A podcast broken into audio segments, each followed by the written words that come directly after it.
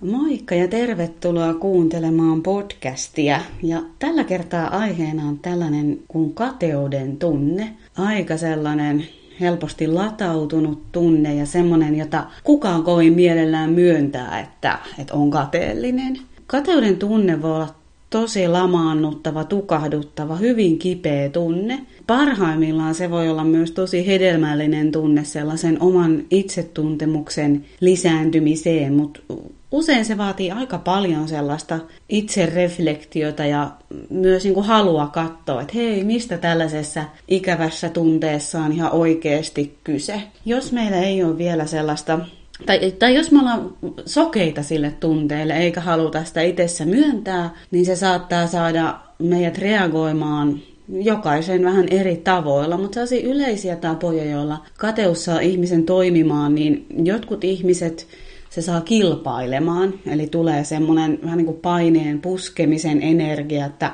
munkin pitää saada tai tavoitella tai työntää kovempaa. Tai sitten toiset ihmiset, kateuden tunne voi saada vetäytymään ja väheksymään itseään entistä enempi. Ja tämmöinen taas vahvistaa sellaista, että ei ainakaan ota mitään askelia kohti sellaista elämää, joka itselle ehkä tuntuisi hyvältä. Ja kateuteenhan niin kuin moniin muihinkin tämmöisiin vähän vaikeimpiin tunteisiin niin liittyy aika paljon tabuja. Ja voitaisiin niitä nyt tässä vähän purkaa, koska yleisesti ottaen, niin kuin mä tuossa alkuun jo vähän sanoinkin, niin kateuden tunne ei ole mikään kauhean ihailtu tunne, vaan siihen liitetään helposti sellainen niin kuin vääryys ja, ja pahuus, että kateus on merkki ihmisen jostain egokeskeisyydestä ja heikkoudesta. Ja, ja onkin tosi totta, että kateus kyllä tulee sieltä meidän egosta, mutta se ei tarkoita, että siinä on mitään pahaa tai väärää tai että yhtään kenenkään ihmisen pitäisi olla jotenkin ylittänyt semmoinen kohta, että kateutta ei ikinä tule. Vaan enempikin, että, että silloin jos kateutta nousee, niin miten me voidaan katsoa sitä, että mitä, mitä tämä tunne on mulle nyt tässä kertomassa. Mikä se sen tarina on, mikä siellä on mukana ja miten me voitaisiin itse ehkä vapautua siitä latauksesta, jota siihen kateuteen liittyy. Eli yksi semmoinen tabu, joka tähän liittyy, on, että se on jotenkin merkki ihmisen lapsellisuudesta tai jotenkin väärää. Ja mä luulen, että just tällaisesta tabusta johtuen me ei niin kauhean herkästi uskalleta edes paljastaa sitä muille, mutta ei välttämättä edes itsellemme. Me halutaan olla ihmisiä, jotka ei ole kateellisia. Olisi hirmu kiva, että en tuntisi kateutta, mutta koskaan ihminen niistä kuitenkin välillä tuntee. Ja myös äh, semmoinen vähän mustavalkoinenkin tapa, johon itse on täysin sortunut, on ollut luulla, että kateus tarkoittaisi sitä, että haluaa joltain jotain pois. Ei se välttämättä tarkoita sitä ollenkaan, että haluaa joltain jotain pois. Ja myös kateushan ei välttämättä ole aina liittyen johonkin ulkoisiin asioihin. Et se ei välttämättä tarkoita, että, että me ollaan kateellisia muiden autoista tai rahoista tai kehoista tai vaatteista. Voi toki olla myös sitä. Kateuden muoto, joka on mulle itselle tutumpaa, on semmoinen emotionaalinen kateus. Eli mun mielessä tapahtuu sillä lailla, että, että mä kuvittelen – että jollain toisella on jotain tunnetasolla, jota mulla ei ole, jotain mitä multa puuttuu. Ja se on, että mä oon niin kateellinen semmoisesta tunteesta enempikin. Mä luulen, että no en tiedä kumpi on yleisempää, mutta mulle tämä muoto on tutumpi. Ja pitää myös siitä omasta kokemuksesta sanoa, että kateuden tunne on ollut tosi sokea piste että tämmöistä enneagrammia, jota on aika paljon opiskellut, niin siellä mun sen persoonatyypin yksi tämmöinen hyvin perus pohja harhautuskeino on kateuden tunne. Ja mä en tunnistanut sitä alkuun varsinkaan, että en mä ole kateellinen ihminen, että ei mua niin kuin mitkään tommoset rahajutut vaikka kauheasti kiinnosta, että ihan muunlaiset asiat. Kunnes mä sitten viimein aloin tajua sitä, että okei, että se kateus ei todellakaan välttämättä liity niihin ulkoisiin asioihin, vaan siihen, että mitä, mitä sillä toisella ihmisellä tunnetasolla on tai mitä mä kuvittelen sillä olevan, joka multa puuttuu. Eli silloin siihen tulee mukaan se tietty riittämättömyyden tunne. Kateus on muutenkin tunteena sellainen äh, ulkopuolelle jättävä, ja se on usein myös muiden ihmisten elämää ja niiden kokemusta niin kuin glamourisoivaa. Sanoinkohan mä tuon sanan nyt oikein, en tiedä. Mutta sillä lailla, että se on aika värittynyttä, vaikka siihen omaan kateuteen on voinut liittyä se, että, että jos mä projisoin johonkin toiseen ihmiseen, että nyt hänellä on vaikka hirveästi tukea ja kannustusta elämässä, että hänen elämän täytyy olla aina helppoa. Ja se on aika mustavalkoinen näkemys, että vaikka jollain ihmisellä olisikin jotain, mitä mä itse en koe, että mulla on, niin se ei kuitenkaan tarkoita sitä, että hänen elämä on aina maagisesti helppoa tai että siellä koetaan aina vaan ihania tunteita. Ja taas se ulkopuolelle jättävä osa niin sanoo meille itselle, että mulla ei ole tota, mä en ole ton arvonen, mä oon jotenkin tässä huonompi. Eli siinä on kaksi suuntaa. Se nostaa jotain ihan niin kuin epärealistisesti ylöspäin ja laskee meitä itseä epärealisesti alaspäin. Ja myös silloin, kun se kateuden tunne on päällä, niin mehän ei muisteta tai osata arvostaa tai edes nähdä ja huomata sitä, että mitä meillä itsellä on. Ainakin oma mieli osaa täysin sulkea pois ne asiat, mitkä omassa elämässä on tosi hyvin ja sellaisia niin suuriakin kiitollisuuden aiheita.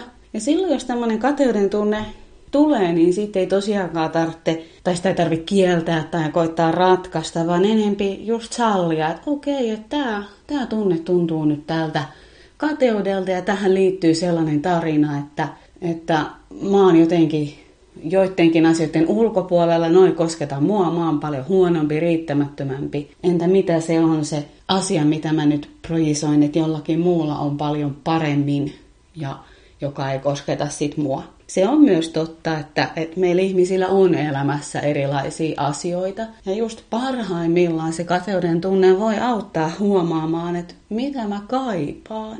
Mutta tässä kohtaa mä toivon, että me otetaan semmonen tosi hmm, realistinen kuvakulma mukaan. Tai että me ei nähtäisi asioita just liian mustavalkoisesti, vaan että jos me nyt vaikka havaitaan, että okei, okay, mä näen, että joku ihminen on vaikka menestynyt ja että mäkin kaipaan tota.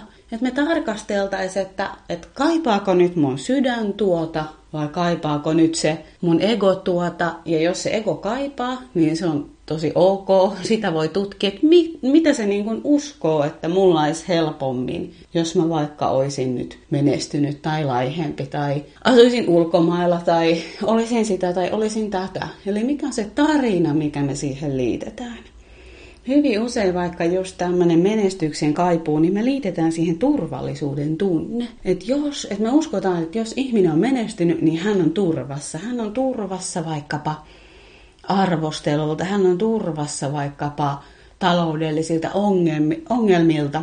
Ja sitähän taas menestys ei millään tavalla takaa. Eli me ollaankin ehkä kateellisia jostain, mitä mitä ei ole mahdollista itse asiassa kenenkään saavuttaa, koska tämä elämä on sellaista, että kukaan meistä ei voi täysin välttyä vaikka arvostelulta, vaikka olisi miten menestynyt tai miten jotenkin hienoissa asemissa.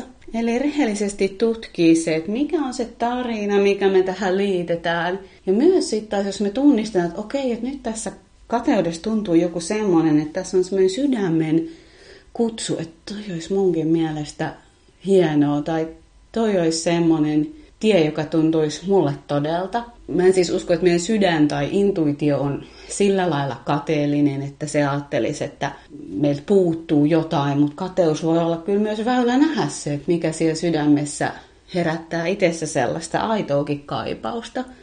Niin silloin se kysymys voi olla, että miten mä ehkä voisin ottaa askelta kohti tuommoista asiaa. Että jos nyt vaikka huomaa, että on kateellinen siitä, että, että on nähnyt, että jollain on vaikka tukea ja ystäviä ja itse on kokenut, että on aika yksinäinen ja näin, niin että okei, mäkin kaipaisin tukea ja ystäviä. Että mit, mitä mä voisin tehdä, että nämä asiat tulisi lähemmäs mun elämään. Kun taas jos se kateus ja sen ne kertomat viestit siitä, että sä et ole sen arvoinen, jos ne saa vallan, niin silloinhan me ei oikeastaan uskalleta toimia mitenkään.